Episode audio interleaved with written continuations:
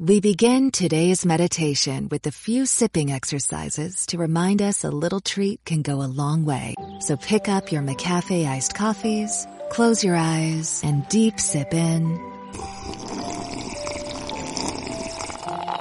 And deep satisfaction out. Take a treat retreat at McDonald's. Right now, get a McCafe iced coffee in any size and any flavor for just 99 cents until 11 a.m. Price and participation may vary. Right now, switch your family to T-Mobile and get 4 lines for $25 a line with AutoPay and 5G access included on America's largest 5G network. So don't wait. Get unlimited and nationwide 5G access for the whole family for just $25 a line. Visit a T-Mobile store or T-Mobile.com today. Plus taxes and fees. Customers may notice lower speeds and further reduction if using over 50 gigs a month due to data prioritization. Video at 480p. Unlimited while on our network. Qualifying credit and 4+ lines required. Capable device required for 5G. Coverage not available in some areas. Some uses may require certain features. See T-Mobile.com.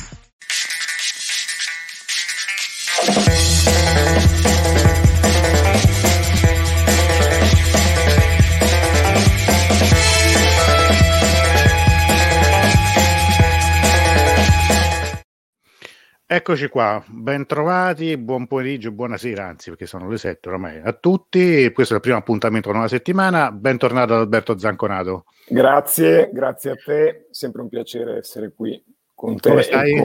Bene, bene, le vacanze, vacanze insomma, così ci siamo riposati a casa più che altro, ma va bene così, sì, speriamo... Sì. Che le cose vadano meglio, perché siamo un po' stanchi tutti, credo, e abbiamo ancora paura, insomma, che possa tornare qualcosa, speriamo di no. Che notizie hai tu da Teheran, dall'Iran, della situazione Covid? Beh, la situazione è sempre difficile, abbiamo ancora quasi 2000 contagiati al giorno, e oltre 100 morti, ho visto il bilancio di oggi, credo 140 morti in 24 ore, e quindi è una situazione che continua, diciamo, a trascinarsi, non è una situazione tragica, beh, tragico ovviamente, anche un morto di troppo, però non siamo ai livelli di nuovi contagi, per esempio, della Francia, però è una situazione difficile e... con la quale l'Iran ha mostrato di volere convivere fin da subito senza applicare un lockdown totale e severo anche per le scuole. Il presidente Rouhani ha detto che le scuole andavano riprese comunque in presenza perché è con 2 settimane di anticipo rispetto all'anno scolastico normale per recuperare il tempo perso, però molti genitori sono ancora molto scettici e preferiscono non mandare i figli a scuola, quindi anche lì le scuole si trovano in una situazione che non sanno ancora come gestire, perché dovrebbero fare lezioni in presenza, però se i genitori, molti genitori almeno, non vogliono mandare i figli a scuola, dovranno organizzarsi in qualche modo e si organizzano strada facendo, insomma. Ma, sai una cosa, l'ultimo dettaglio su questa questione, poi arriviamo al tema di questo incontro, ma... ho notato che in Iran hanno pensato a un espediente, insomma, a una soluzione almeno parziale per questo problema, facendo una cosa anche abbastanza semplice a cui noi invece non abbiamo pensato affatto, ma che in realtà noi abbiamo avuto la nostra storia, cioè la televisione come telescuola. Io lo dico perché lo ricordo anch'io, sì. Parecchi anni fa io mi sono laureato con una tesi, appunto, in storia contemporanea proprio su, in parte toccava anche questa esperienza, cioè tutto negli anni 60, il grande sforzo, no, della Rai di quegli anni, con cui sì, migliaia di persone presero la licenza elementare e media con quel sistema. Ora non voglio dire che quella è la soluzione di tutti i problemi, però noi abbiamo pensato a internet, ma non abbiamo pensato mai a usare anche la televisione, in fondo dei programmi così generici, divisi per classi. Abbiamo col digitale terrestre, abbiamo detto per anni, finalmente avremo tantissimi canali da usare, da sfruttare possibile. In questa situazione sì, non ci ha pensato nessuno, almeno io mi ero in mente l'altro giorno leggendo la cosa dell'Iran, le cose strane, sì. Poi vabbè, a volte ho visto qualche lezione su Rai Storia, che è sempre sì, un canale molto interessante, però lezioni così, insomma, non sono lezioni fatte a scopo. No, ma sai, in fondo se questo si fosse fatto, capisco che poi ogni insegnante ha il suo metodo, ogni cosa, ma delle lezioni generiche su alcuni temi, in fondo nelle ore ore della mattina, per esempio, su Rai, forse Rai Scuola, non so nemmeno se esiste ancora, ma insomma avrebbe voluto in fondo un servizio pubblico dovrebbe avere anche una funzione in situazioni di emergenza. Tra l'altro salutiamo sia Michele Maresi sia Maroua, che ci saluta. Una volta era così anche in Egitto, con trasmissioni televisive di contenuti didattici. Sì, ma noi anche in Italia avevamo questa tradizione, poi con la riforma famosa del 75, diciamo, la logica della TV commerciale si è un po' impadronita. Certo, beh, la gloriosa Rai, tanto vituperata Rai del presidente Bernabei, in realtà era una grande televisione e molto aperta anche da molti punti di vista. Io mi ricordo certi dibattiti in televisione di Stato che oggi sono quasi impensabili, insomma, se non almeno per i tempi che sono imposti dalla pubblicità di oggi. Esatto, ma pensare che negli archivi della Rai ci sono cose come per esempio Pasolini che intervista Ezra Pound, abbiamo detto tutto, insomma. Infatti, ovviamente è vero che anche la grandezza dei personaggi che è quella dei tempi, quindi magari non ci si può adattare al presente, però insomma, ecco, come dicevi tu, se non si era schiavi della pubblicità e dei tempi degli spot televisivi, sicuramente c'era tempo per fare altro. Questa è un'idea che cioè, diciamo così. Salutiamo anche Alessandra De Cesaris, che avremo prossimamente anche tra i nostri ospiti, per parlare di architettura di Caseraniane. Isabella Sami. Allora, veniamo al tema di oggi, perché oggi noi con Alberto, io non ti ho presentato, insomma, giornalista dell'ANSA, 2 volte corrispondente da Teheran, profondo conoscitore dell'Iran, insomma, quindi insomma una vita che lo frequenti, lo conosci, e hai toccato in queste nostre conversazioni 2 temi enormi. Uno è la figura di Khomeini, a cui è dedicato un libro lo scorso anno, e poi la presa degli ostaggi dell'ambasciata americana e i rapporti problematici tra Repubblica Islamica e Stati Uniti. Oggi, diciamo, facciamo un passo indietro, perché parliamo di un personaggio che è stato spesso evocato anche nelle scorse conversazioni, che poi è questo personaggio qua, è questo signore qua, e cioè Mossadegh. Ti cedo la parola per non parlare troppo. No. Sì, Mossadegh... Beh, per dire in 2 parole chi era Mossadegh, cerco di farlo. Qui vediamo la copertina del Time, uomo dell'anno 1951, cioè l'anno in cui diventò famoso, conosciuto, possiamo dire una faccia nota in tutto il mondo per il braccio di ferro, appunto, con la Gran Bretagna, con la nazionalizzazione dell'industria petrolifera iraniana, che dal 1908, quando era stato scoperto il petrolio in Iran, era appunto gestita dai britannici con un pagamento di alcune provvigioni all'Iran.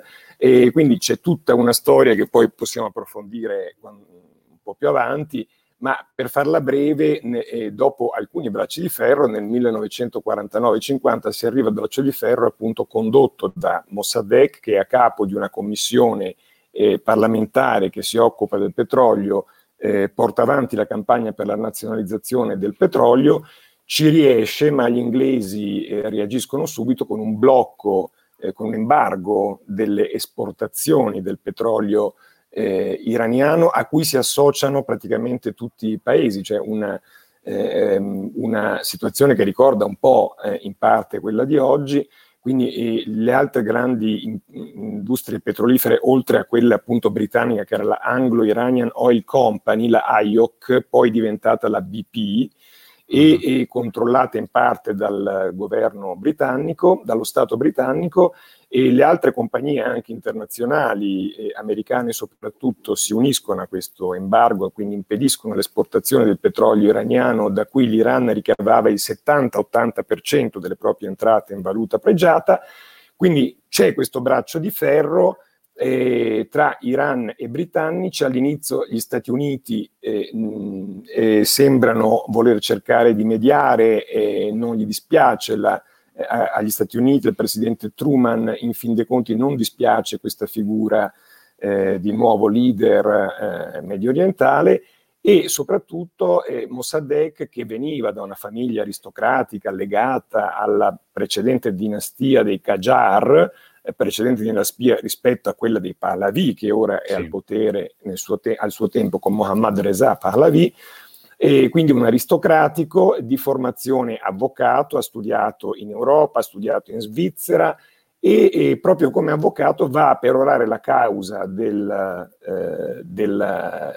nazionalizzazione del petrolio e quindi dell'indipendenza economica dell'Iran, va a perorare la causa al Consiglio di Sicurezza dell'ONU e poi alla Corte Internazionale dell'AIA, organismi presso i quali ricorre la Gran Bretagna contro la nazionalizzazione del petrolio iraniano, ma Mossadegh riesce a sostenere, a perorare la causa iraniana, in definitiva con successo, ampliando la sua popolarità, addirittura di ritorno dal New York, dove era stato al Consiglio di Sicurezza dell'ONU, fa tappa al Cairo, dove viene accolto come un trionfatore, e poi ricordiamo Mossadegh sarà quello che, sebbene venga rovesciato nel suo governo, nel colpo di Stato del 1953, è colui che però rimane come un simbolo di questo movimento per l'indipendenza economica dei paesi, oggi si chiamano in via di sviluppo, a quel tempo si chiamavano del terzo mondo, e poi apre la strada a diversi altri episodi, come appunto in Egitto la nazionalizzazione del canale di Suez e poi la nazionalizzazione di tutte le risorse petrolifere, delle risorse minerarie dei vari paesi in via di sviluppo, e quindi ha avuto un ruolo importante nel cambiare la storia moderna. Sì. Lui era rappresentante in Iran di un movimento, cioè del cosiddetto fronte nazionale. Come potremmo definirlo? Cioè, era un partito vero e proprio o era più un movimento di opinione? No, non era un partito, era più un movimento, un raggruppamento, un'alleanza che si viene a creare proprio quando nel 1949 prende fiato, prende forza l'idea di all'inizio di rinnovare la convenzione, il contratto con i britannici, perché dopo il contratto del 1901, il primo contratto in realtà, poi nell'8 viene scoperto il petrolio, nel 1933 il primo a mettere in discussione quel contratto, quel iniziale, è lo Shah Reza, il primo Shah della dinastia Pahlavi, nel 1933 denuncia quel contratto, lo disconosce e quindi si va a una prima dura trattativa. Alla fine l'Iran però riuscirà a spuntare soltanto qualche piccolo beneficio, cioè dal 16% della percentuale sulle vendite che prende dagli inglesi, poi senza poter veramente controllare approfonditamente i bilanci della compagnia petrolifera, passa al 20%. Però appunto senza riuscire ad avere un controllo sui conti e soprattutto la storia dell'AIOC, della compagnia petrolifera appunto anglo-britannica e britannica in sostanza, che si svolge soprattutto nei pozzi petroliferi del sud, dove c'è più grande ricchezza di risorse petrolifere e la più grande raffineria a quel tempo, quella di Abadan.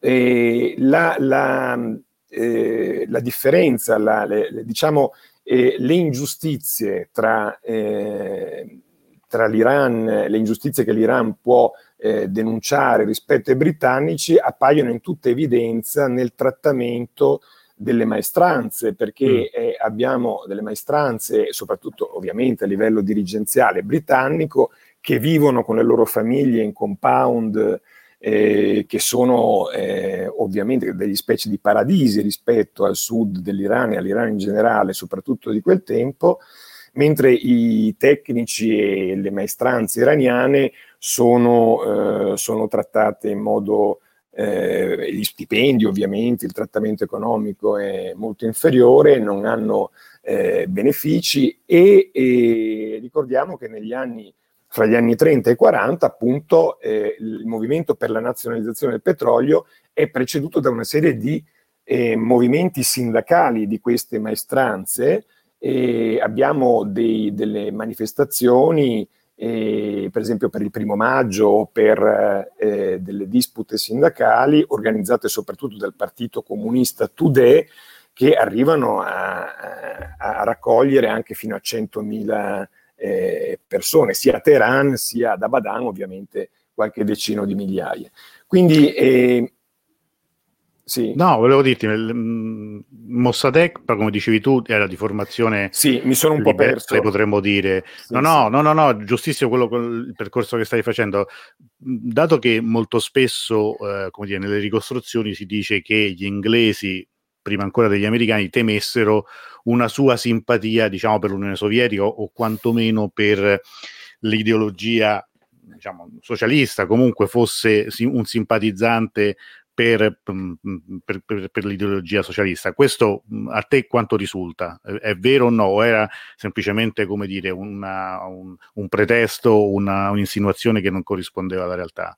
Non è una sua simpatia personale, ma i fatti lo portano, o portano agli occhi degli americani, ma agli occhi anche di tanti iraniani, per esempio i religiosi, anche l'ala dell'Ayatollah Khashoggi, inizialmente suo alleato, ma poi spaventato dal corso della politica di Mossadegh, e lo portano a pensare che Mossadegh, sia perché è più isolato e sia perché vuole usare la carta anche del Tudeh nei confronti degli americani, cioè presentarsi come il garante dell'ordine e come baluardo rispetto alla possibile presa del potere dei comunisti dell'Unione Sovietica in Iran, certo, in una situazione di caos.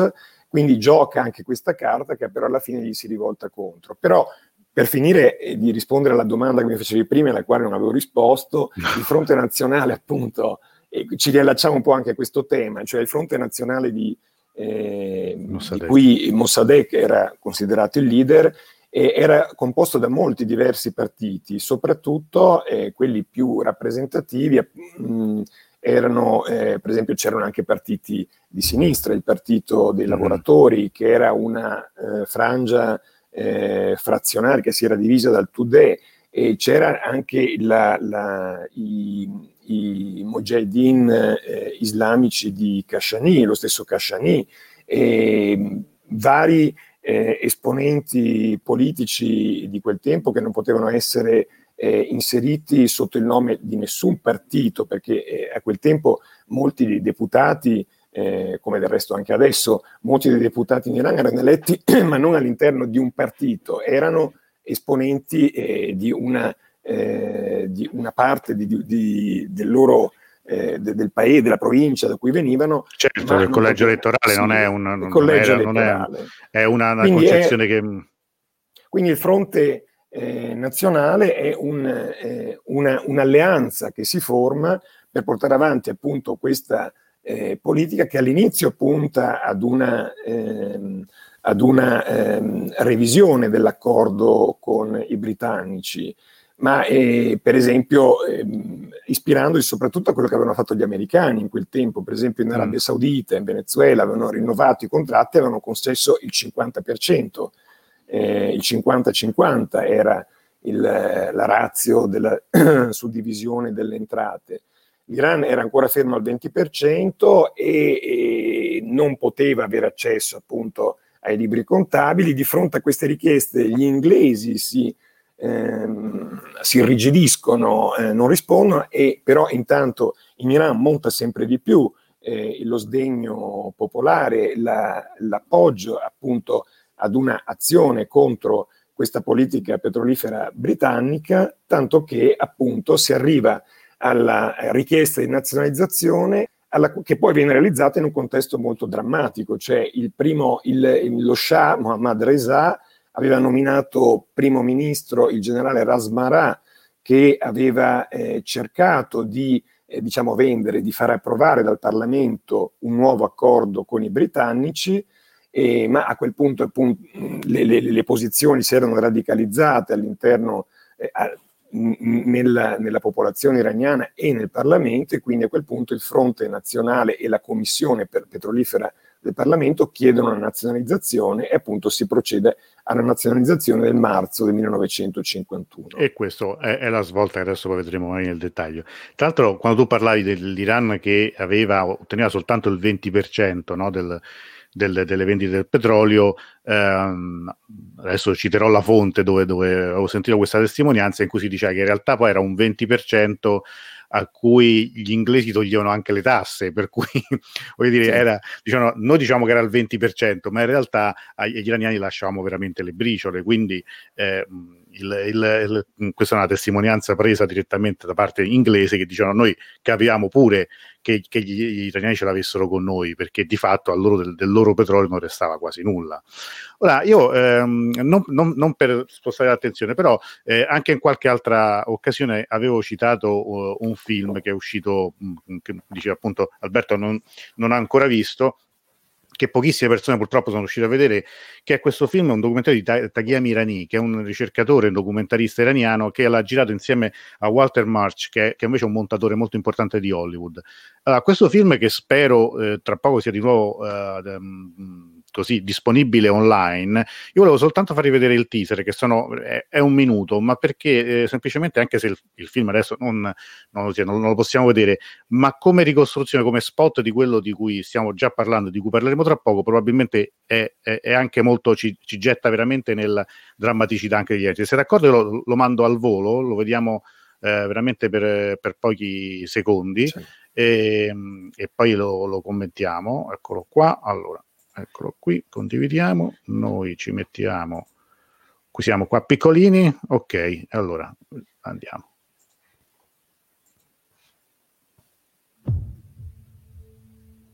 In 1953, the United States, together with Britain, participated in a coup in Iran.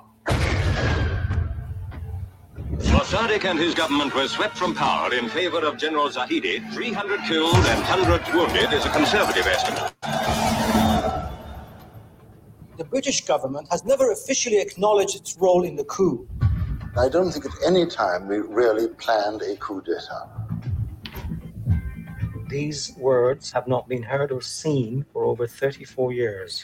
Evidence that has the potential to turn a dark chapter in history inside out.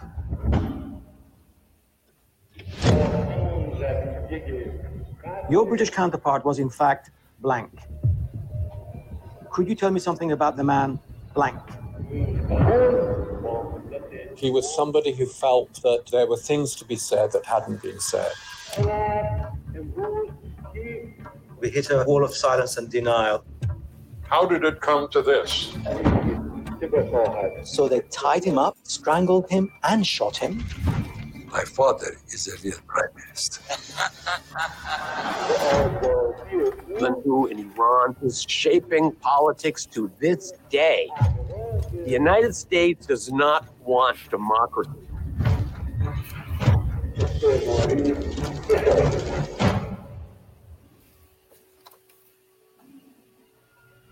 That's the sort of thing you won't find in any book.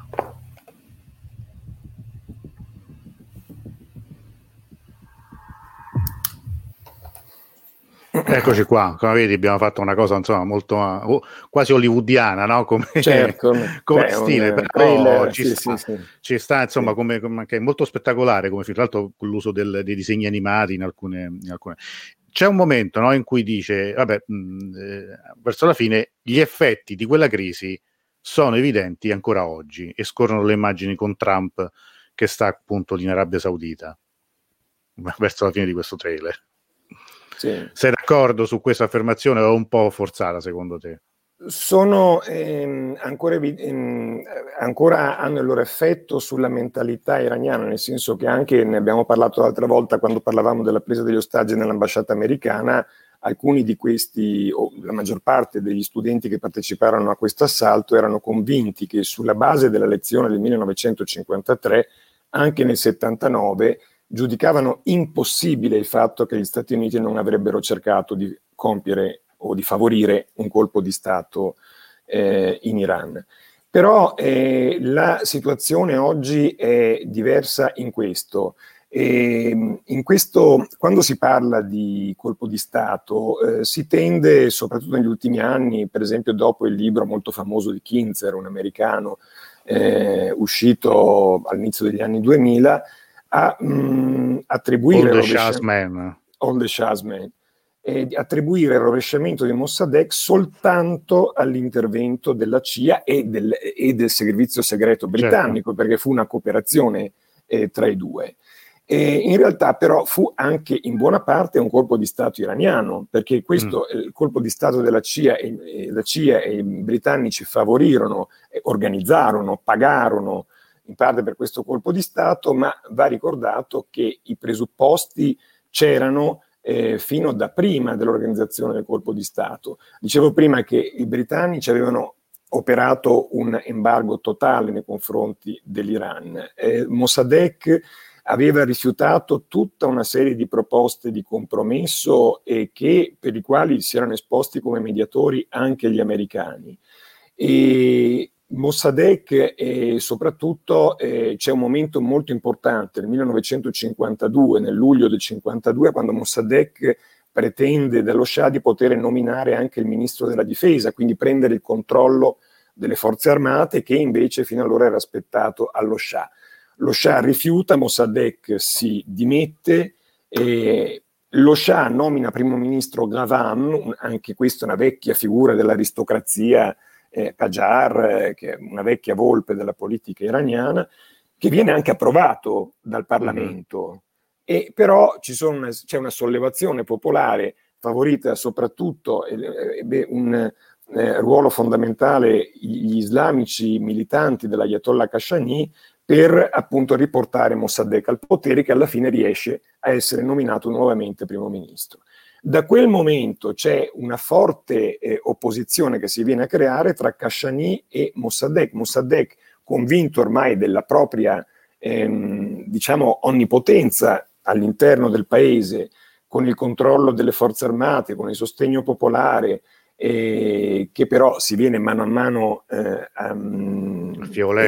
affievolendo con le conseguenze economiche dell'embargo, e dall'altra Khashoggi, che invece vuole avere una parola importante nella gestione del paese, e Mossadegh riesce ad ottenere dal Parlamento i pieni poteri, cioè poter legiferare in prima persona, senza l'approvazione delle leggi da parte del Parlamento, e approfitta di questa situazione per introdurre una serie anche di leggi che noi possiamo considerare progressiste, dal punto di vista per esempio della riforma agraria, il voto alle donne e via dicendo. Però questo allarma fortemente la parte, certo, religiosa.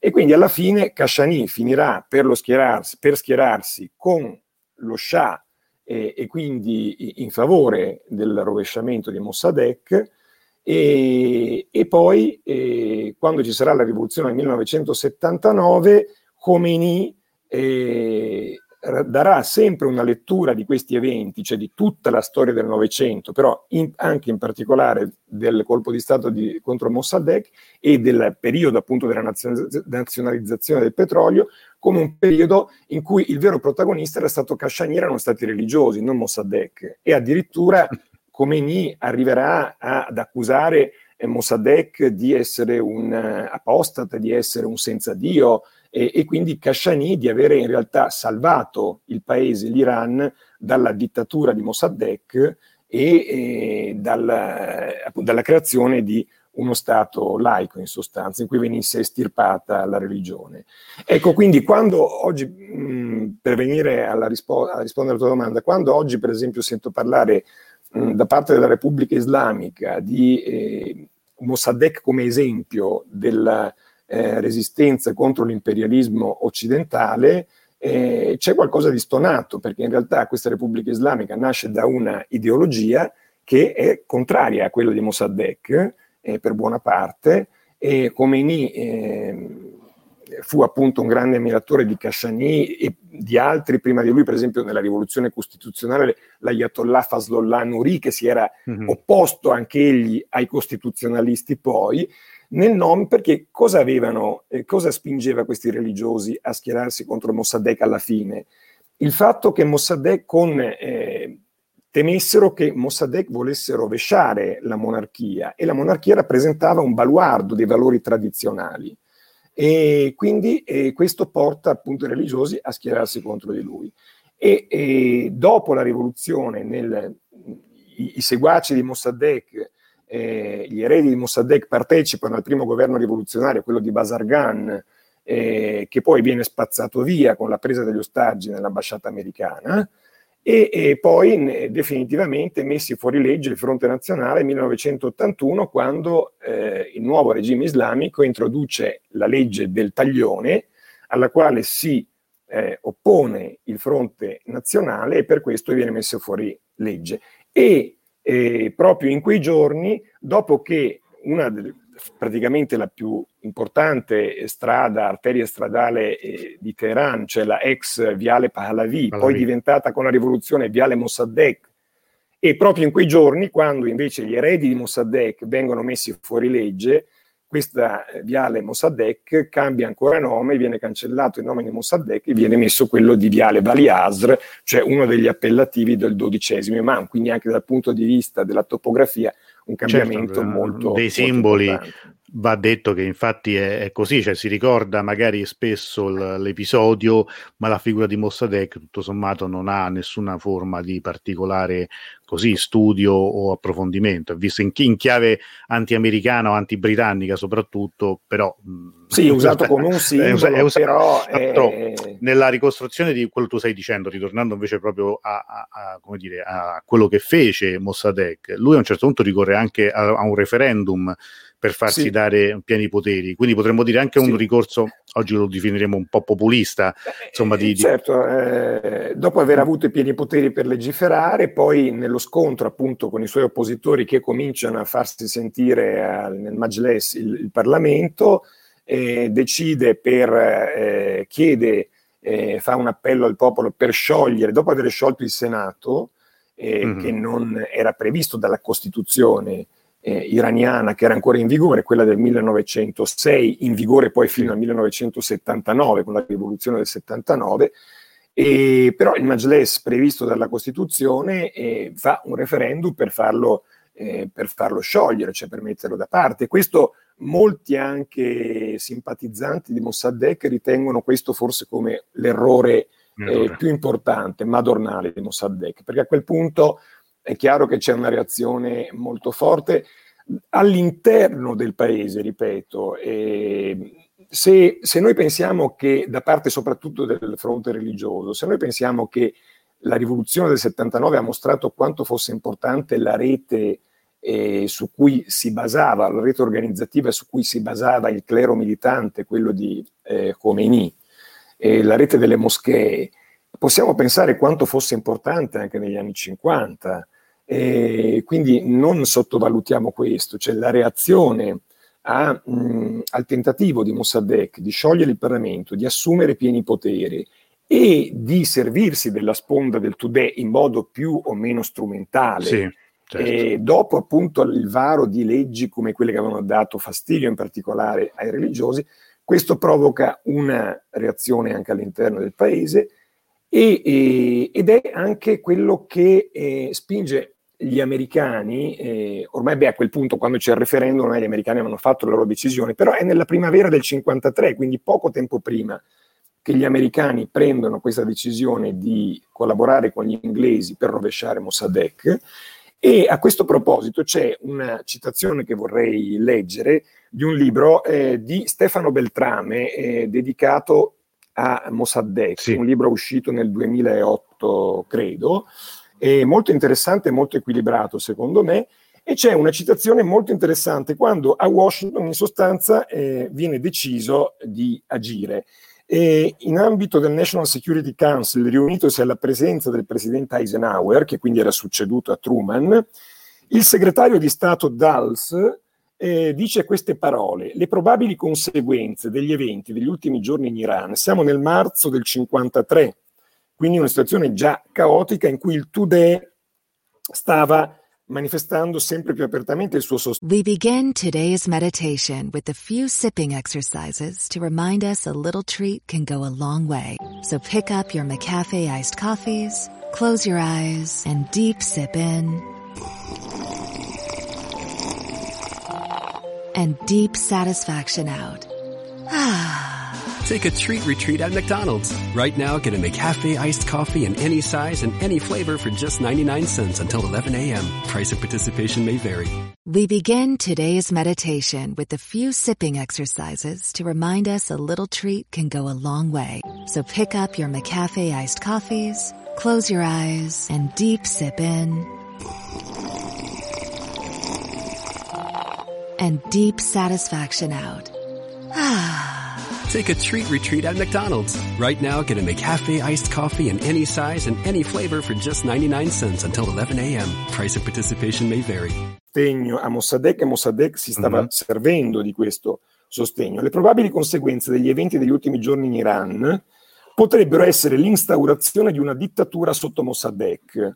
Finché questa resta in vita non c'è grande pericolo, cioè allora va bene anche una dittatura sotto Mossadegh, cioè che rappresenti un baluardo, una difesa contro il pericolo comunista.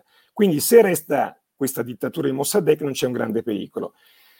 Ma se egli dovesse essere assassinato o rimosso dal potere, un vuoto politico si potrebbe creare e i comunisti potrebbero facilmente prendere il sopravvento. Quindi è chiaro che il timore, siamo nel pieno... Dire, questo è il sì, volume che hai appena citato, Stefano Beltrame, sì.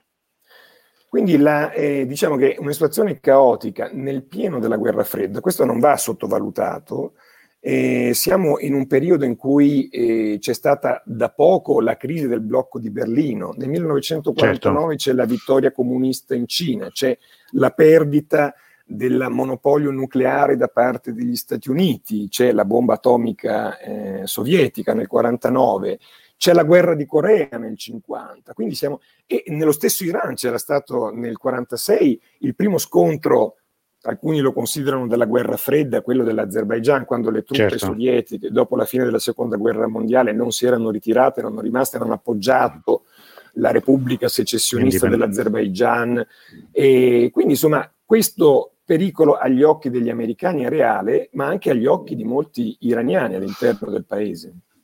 Va anche detto che nel 1953 solo nel marzo muore Stalin, quindi voglio dire tutto il processo di destalinizzazione è ancora tutto da venire, cioè siamo ancora in un'epoca che è veramente figlia della seconda guerra mondiale. Siamo ancora in un'epoca in cui solo...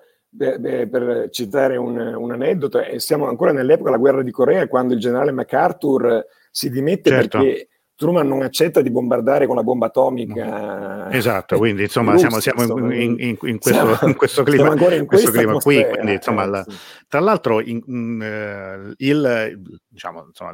delle parti interessanti di questo film che io ho citato è che tutta questa parte di ricerca che poi arriva a trovare un uomo X che è un personaggio, un agente dell'MI6, cioè dei servizi segreti britannici, proprio di stanza a Teheran, avviene attraverso dei documentari della BBC, nell'archivio dei documentari della BBC, di una trasmissione che negli anni '80, nella prima metà degli anni '80, si chiamava End of an Empire, cioè la fine di un impero.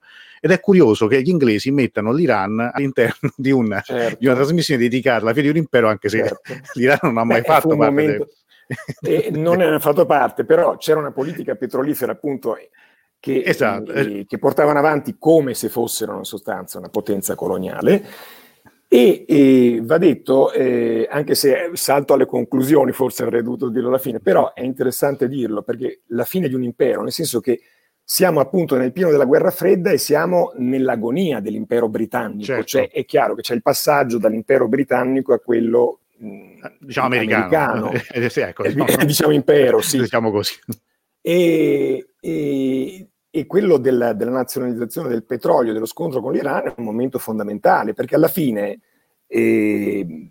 Mossadegh viene sconfitto, nel senso che viene rovesciato, viene messo agli arresti domiciliari dove passerà il resto della sua vita, ma alla fine vince, perché dal punto di vista storico la nazionalizzazione del petrolio non viene revocata con il colpo di Stato contro Mossadegh.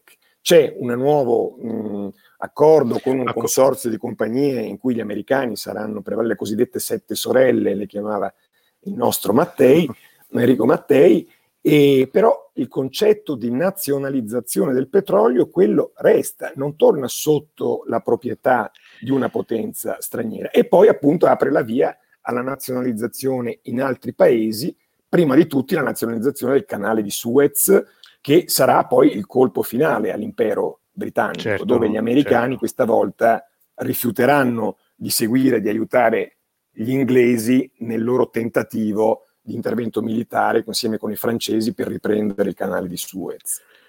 Tra l'altro va detto che questo fatto, cioè il petrolio diventerà finalmente iraniano a tutti gli effetti, sarà quello che consentirà anche allo Shah di avviare una politica di grandi investimenti nel paese, perché basta vedere poi la tabella dei proventi dall'export del petrolio, che nel giro di pochissimi anni aumenterà in modo vertiginoso, mentre fino ad allora, appunto, come abbiamo detto, agli iraniani non restavano che le briciole. Tra l'altro, ritornando citando di nuovo quel documentario, diciamo il senso politico di tutta la storia è esattamente quello che stavi dicendo tu, cioè in cui c'è una prima fase in cui sono gli inglesi che spingono, no, per fare questo colpo di Stato. Gli americani sono piuttosto riluttanti, Churchill inizialmente gli diceva che era indispensabile per abbandonare il carbone nel Regno Unito e passare fino al petrolio. In realtà è interessante come nella ricostruzione spiegano come poi avviene il golpe, e cioè che loro stanziano $1 milione, ma alla fine ne spenderanno soltanto 60.000, perché in realtà non sarà così complicato farlo questo colpo di Stato, come dicevi tu, cioè perché all'interno del paese innanzitutto dicono che i primi soldi che loro spendono per corrompono i giornalisti, e questa è una cosa che non fa onore, era un classico. Cominciano ovviamente a corrompere per far uscire articoli sempre più critici nei confronti di Mossadegh, e che poi alla fine però la figura, cominciano a ovviamente anche perché, diciamo la verità, qualche cosa di strano ce l'aveva pure Mossadegh, era uno che riceveva i capi di Stato in pigiama, si sedeva sul letto, non è che proprio fosse... E infatti in questi dossier si diceva pure, qualcuno diceva, ma questo in realtà è matto, cioè gli iraniani hanno al governo un premier completamente folle. E che però poi alla fine, diciamo, cioè il primo tentativo di colpo di Stato fallisce, perché in realtà le forze dell'ordine e le forze, diciamo, le armate rimangono fedeli a Mossadegh in quel frangente, ma subito dopo invece prevalgono, e la facilità con cui l'operazione, la rapidità con cui avviene, convince appunto l'America a usare lo stesso sistema da lì in altre situazioni. Sarà il Guatemala l'anno successivo, e poi a mano Vietnam, eccetera eccetera. Quando tu parlavi di Mossadegh, degli errori strategici che lui compie in un certo momento, cambiando ovviamente l'ordine e la situazione, ricordava un po' anche quello che farà poi Salvador Allende in Cile nei primi anni 70, che poi porterà al golpe del 73, anche se ovviamente lì mancava una cosa importante come l'aspetto religioso, cioè il ruolo che poi invece qui giocheranno il clero sciita. Allora, secondo me poi è molto importante, se posso aggiungere questo, la figura dello Shah, e come molti iraniani all'interno delle forze armate, per esempio, nei religiosi, si ponevano nei confronti dello Shah. E non siamo nell'atmosfera della rivoluzione del 79, quando un intero paese praticamente, la maggioranza del paese, insomma, si rivolta contro lo Shah. Abbiamo milioni di persone che vanno in piazza contro lo Shah. Qui abbiamo un sistema tradizionale fatto appunto ancora di esercito e di religiosi e di popolazione in generale, che ancora considera lo Shah un caposaldo appunto di questo sistema tradizionale, e lo svolgimento del colpo di Stato in due tempi spiega anche alcune di queste, la reazione del secondo tempo. Cioè nel primo tempo, la notte tra il 15 e il 16 agosto, il capo della forza imperiale, della guardia imperiale, va a casa di Mossadegh e gli presenta due ordini firman, si chiamano in farsi, due ordini firmati dallo Shah, che era stato convinto, sembra, insomma, era molto titubante, però alla fine gli americani l'avevano convinto, e parte dell'esercito a lui fedele,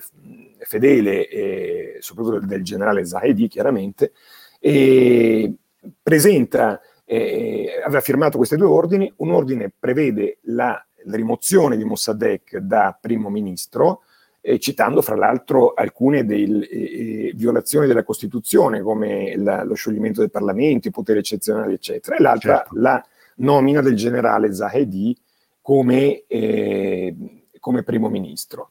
A quel punto il generale Nassiri, che poi sarà l'ultimo capo della SAVAK, che a quel tempo era capo della Guardia Imperiale, invece viene arrestato perché Mossadegh era stato avvertito in anticipo, e quindi lo Shah fugge prima a Baghdad, poi a Roma, insieme alla regina Soraya, e a quel punto le cose sembrano finite. Poi invece c'è questo secondo tempo, e il giorno dopo si riversano nelle strade folle sostenitori di Mossadegh e soprattutto del partito comunista Tudeh, va ricordato questo, che distruggono i monumenti dello Shah, e lo Shah è scappato all'estero, quindi siamo veramente in una situazione in cui c'è la prospettiva che la monarchia possa crollare, cioè che Mossadegh possa veramente essere il nuovo Presidente della Repubblica, magari controllato dal partito comunista Tudeh, che sta facendo vedere la sua forza, e a questo punto c'è la reazione di una parte dell'esercito che si schiera e rimane comunque fedele, si schiera con lo Shah, diciamo, e la reazione della parte dei religiosi e la reazione del bazar, dove circolano molti appunto dei dollari mandati dalla CIA, e però io ho parlato con persone, testimoni di quegli anni che hanno visto tutto questo e mi hanno detto comunque in piazza c'erano delle folle a favore dello Shah, due giorni prima c'erano quelle contro lo Shah, qualche giorno dopo provenivano dal bazar queste folle di persone che inneggiavano allo Shah, e quindi in parte saranno state convinte, saranno state messe in moto dai dollari della CIA, in parte, secondo me, anche dai timori appunto che gli sviluppi degli ultimi giorni avevano provocato.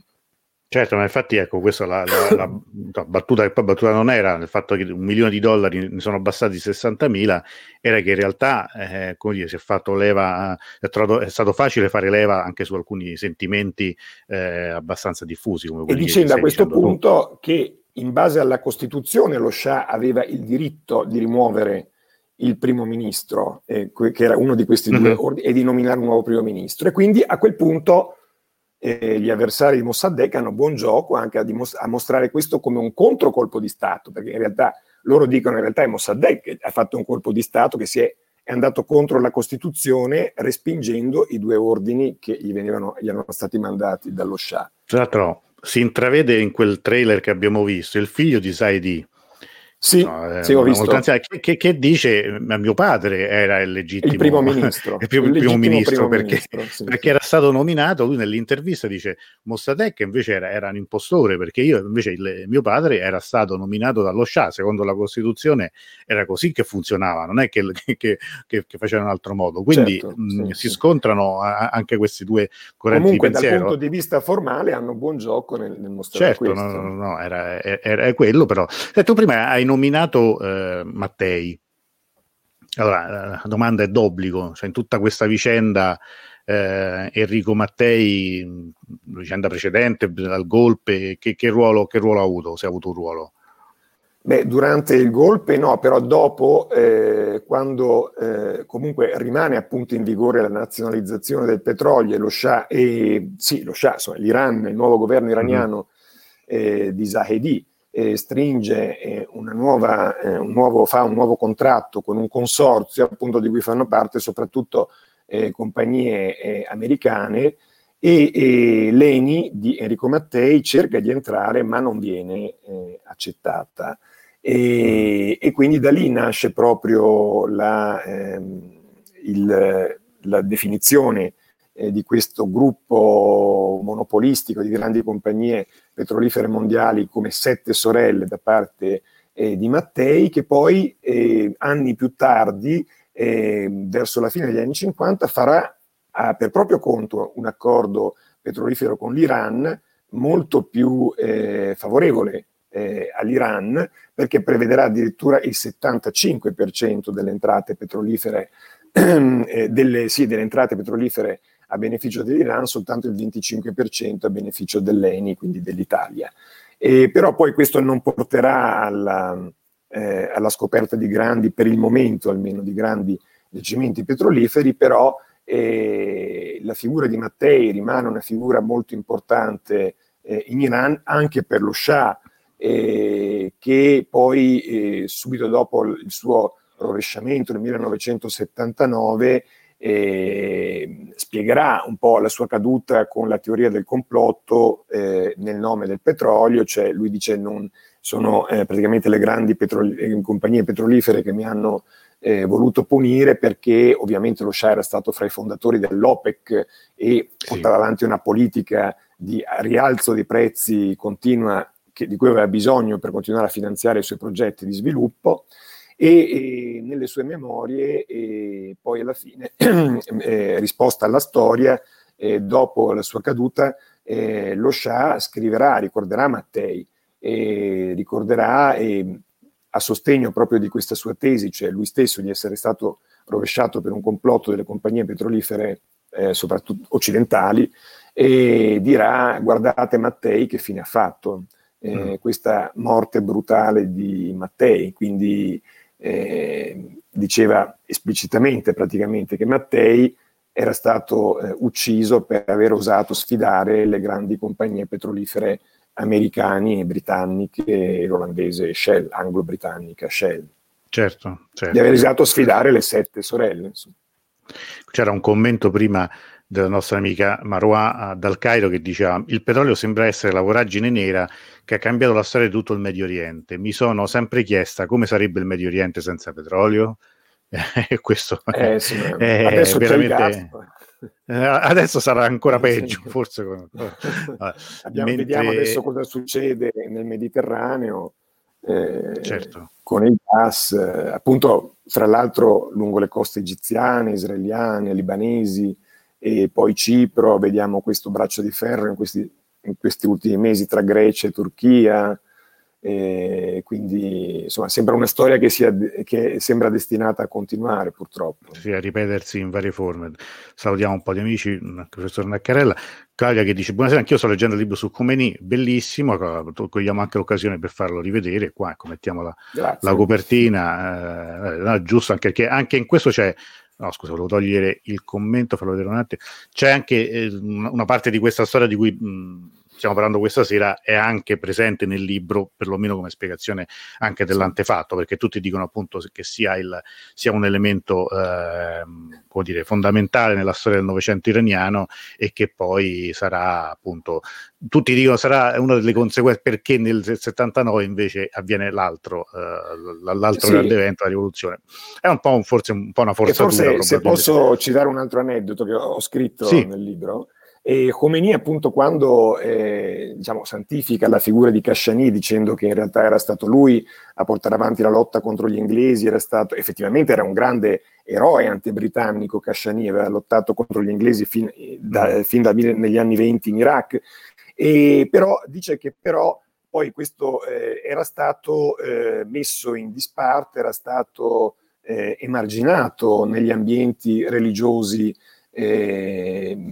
dopo il colpo di Stato contro Mossadegh, e veniva punito appunto per aver portato avanti una politica di Islam militante, eccetera. E dice, lo vidi io stesso in una raduno per l'Ashura, per l'anniversario della morte dell'Imam Hussein, eravamo a Qom tra vari ayatollah, eccetera, entrò Kashani e nessuno si alzò per fargli posto a sedere. Io e un altro ayatollah di Teheran ci alzammo per fargli posto, però questo mostra un po' la seconda parte, appunto, gli anni finali della vita di Kashani, che furono amareggiati appunto da questo essere disconosciuto sia dal clero, diciamo, tradizionale, che non vedeva di buon occhio il suo impegno, quello che era stato il suo impegno politico, e sia da parte invece di chi lo accusava di avere tradito Mossadegh, quindi di non essersi spinto abbastanza in là. Sami Caribbe che chiedeva: si intuisce che questo fatto storico della caduta di un leader così carismatico sia forse perno per capire la politica e la scuola di diplomazia, per comprendere il rapporto con l'Occidente. Alberto, è davvero così? Sì, secondo me sicuramente è una ferita che rimane aperta, come dicevo prima.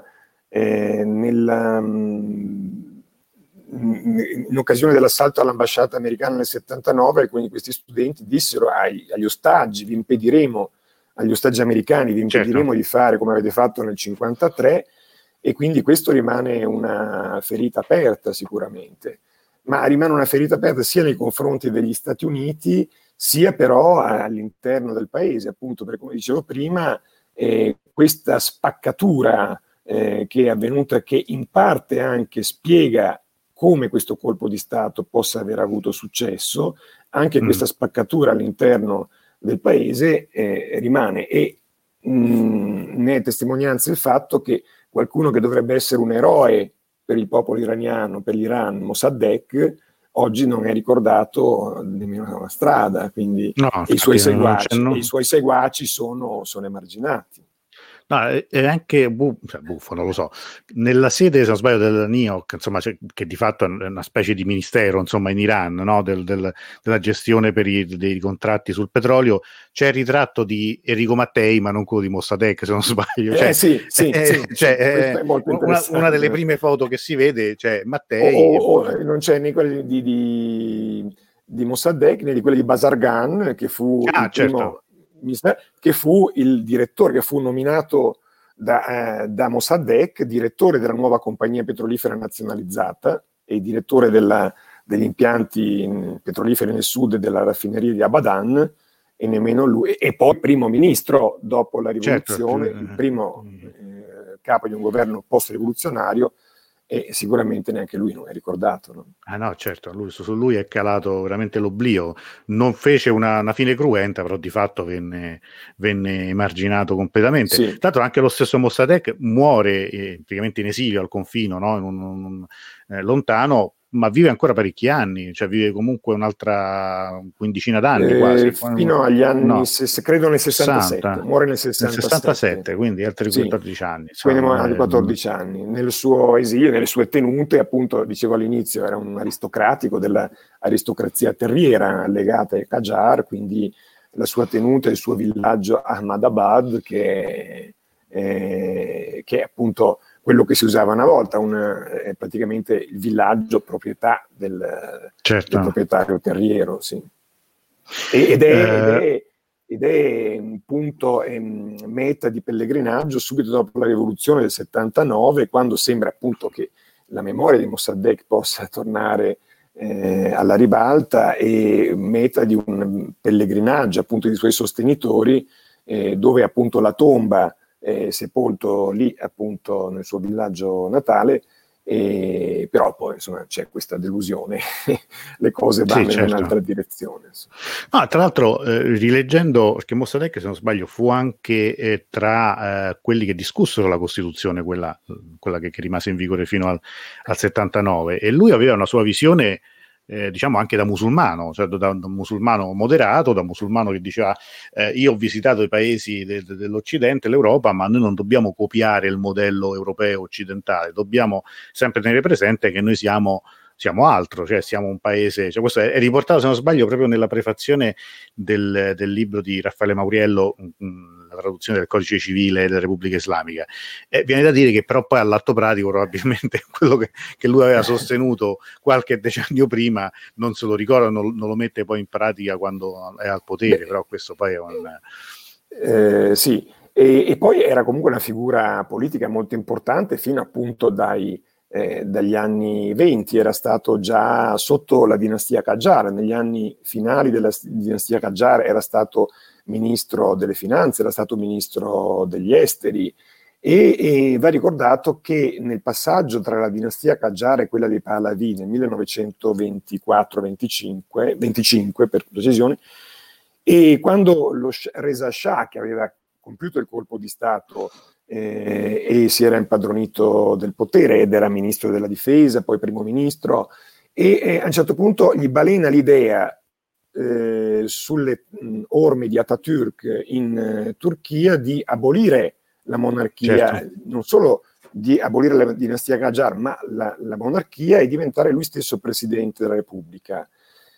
E poi è il clero in questo caso, anche in questo caso, che si oppone all'idea di una repubblica perché teme appunto che poi l'Iran si avvii sulla stessa strada della Turchia con Atatürk, con la fine del califfato sunnita, e poi quando Reza Khan, a quel tempo Reza, accetta di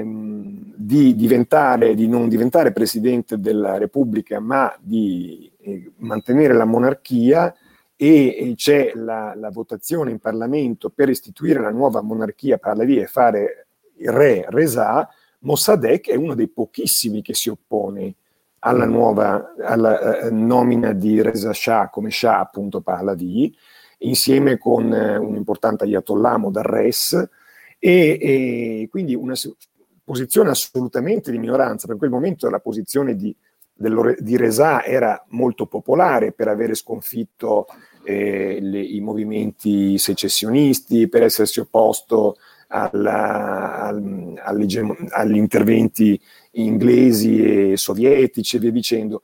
Però Mossadegh si schiera contro la nuova dinastia Pahlavi. Qualche maligno dice perché lui era legato ai Qajar e quindi magari avrebbe voluto che continuasse la dinastia Qajar, però comunque fu una posizione assolutamente minoritaria e quindi coraggiosa di Mossadegh in quel periodo.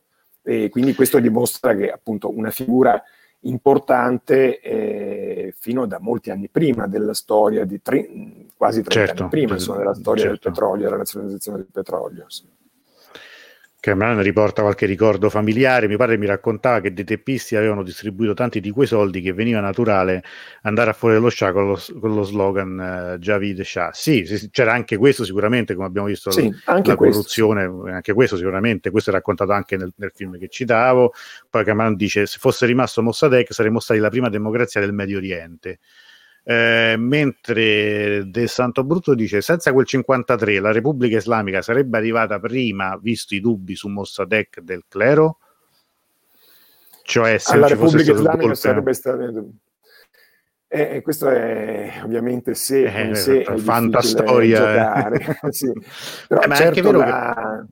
quello che io vedo come possibile era appunto che Mossadegh appunto avendo acquisito tutti i poteri personali, però dovendo fronteggiare l'opposizione dei poteri tradizionali, fra cui il clero, molto importante, si appoggiasse appunto sempre di più al Tudeh, e quindi forse la prospettiva sarebbe stata che il Tudeh avrebbe acquisito più potere, forse l'Unione Sovietica, forse ci sarebbe stato uno scontro magari per interposta persona tra grandi potenze in Iran, perché magari il Tudeh avrebbe acquisito sempre più importanza, sempre più potere, e l'Unione Sovietica avrebbe cercato di assumere il controllo a quel punto dell'Iran.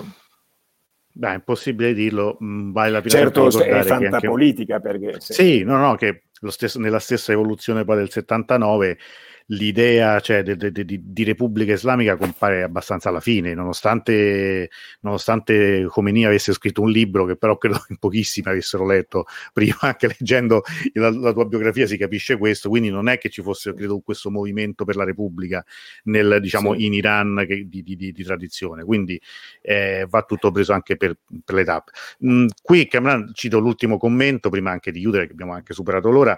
Kamran dice una cosa su cui mi piace proprio una finestra: speriamo che non faccia la stessa fine Mir Hossein, qui si riferisce a Mossavi, sarebbe un grande peccato, cioè muoia confinato, intendo, ecco. E questo è anche un altro tema che probabilmente meriterà sicuramente, cioè quello dell'Onda Verde, ovviamente sono passati ormai 11 anni da quei fatti, anzi io magari te lo lancio lì, Alberto, quando vuoi, quando hai tempo, un prossimo appuntamento lo potremo dedicare anche proprio a raccontare l'Onda Verde, che finora non abbiamo dedicato una discussione, una conversazione su questo. E questa, che secondo me è un passaggio fondamentale per l'Iran degli ultimi anni, sì. Ci sono delle ferite che rimangono assolutamente.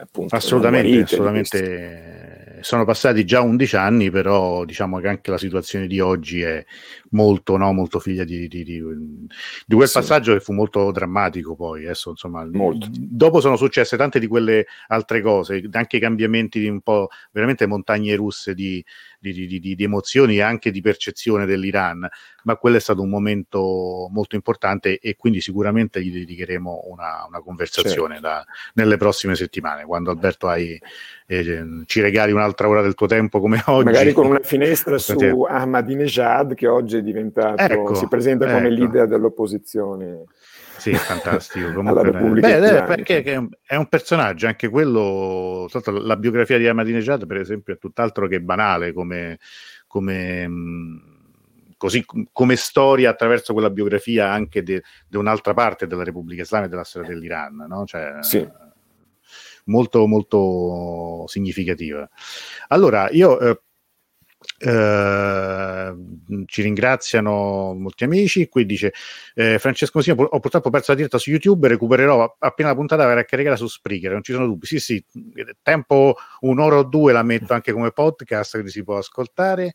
Alessandra ci dice: molto interessante, mi sono chiariti molti passaggi, grazie. Allora, io prima di ringraziare Alberto volevo far rivedere ancora una volta il suo libro, eccolo qua, Editora Castelvecchi. È uscito quasi 2 anni fa ormai, 1 anno e mezzo, perché era in concomitanza con il 40ennale, fine del 2000. È l'ultimo tuo libro, l'ultimo tuo pubblicato. Ricordiamo anche l'Iran oltre l'Iran. Comunque questo, attraverso questa biografia, che è molto, come dire, è molto narrata, come va di moda dire adesso, però insomma, cioè, nel senso che non l'ho già ripetuto nella prima occasione in cui abbiamo parlato, non dovete prenderla come una biografia in cui si studiano le opere, come dire, la vita e le opere di Khomeini. È un racconto, è una narrazione appunto di una figura centrale, e nel bene o nel male, quindi non prendetela, perché poi arrivano subito i commenti, no, come è un personaggio importante a cui è giusto dedicare da un punto di vista storico l'attenzione che meriti, quindi è un libro che consiglio. Non è, ci tengo ancora una volta a sottolineare, non è, come alcuni vedendo il titolo hanno interpretato, un sostegno a Khomeini, ma è un tentativo di tracciare la personalità che ha segnato il Novecento e continua a segnare anche la storia di oggi. Assolutamente, che va comunque conosciuta se si vuole parlare di Iran, non è impossibile.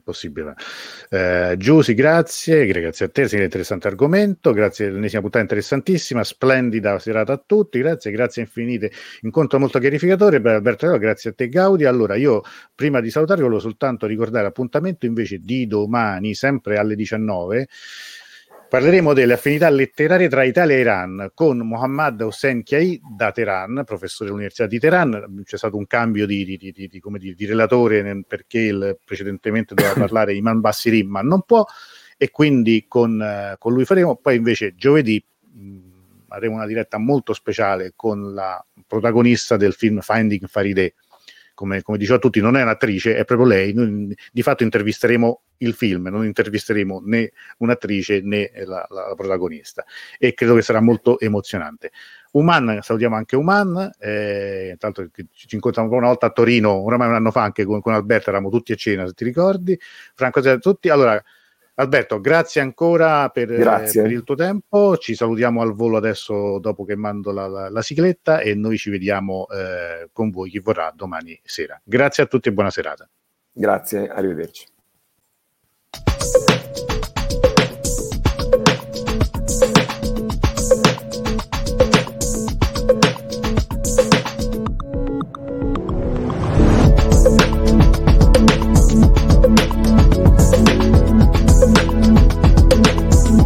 Advancements in the medical field are giving nurses faster, more effective results than ever before. They should expect the same from their education, too. Capella University's game-changing FlexPath format allows you to set your own deadlines and leverage your experience to move faster through your program. So the faster you move, the more money you save. When you're ready, we'll be here. Visit capella.edu for a trial course at no cost to you. Capella University. Don't just learn, learn smarter. Right now, switch your family to T-Mobile and get 4 lines for $25 a line with AutoPay and 5G access included on America's largest 5G network. So don't wait. Get unlimited and nationwide 5G access for the whole family for just $25 a line. Visit a T-Mobile store or T-Mobile.com today. plus taxes and fees. Customers may notice lower speeds and further reduction if using over 50 gigs a month due to data prioritization. Video at 480p. Unlimited while on our network. Qualifying credit and 4+ lines required. Capable device required for 5G. Coverage not available in some areas. Some uses may require certain features. See T-Mobile.com.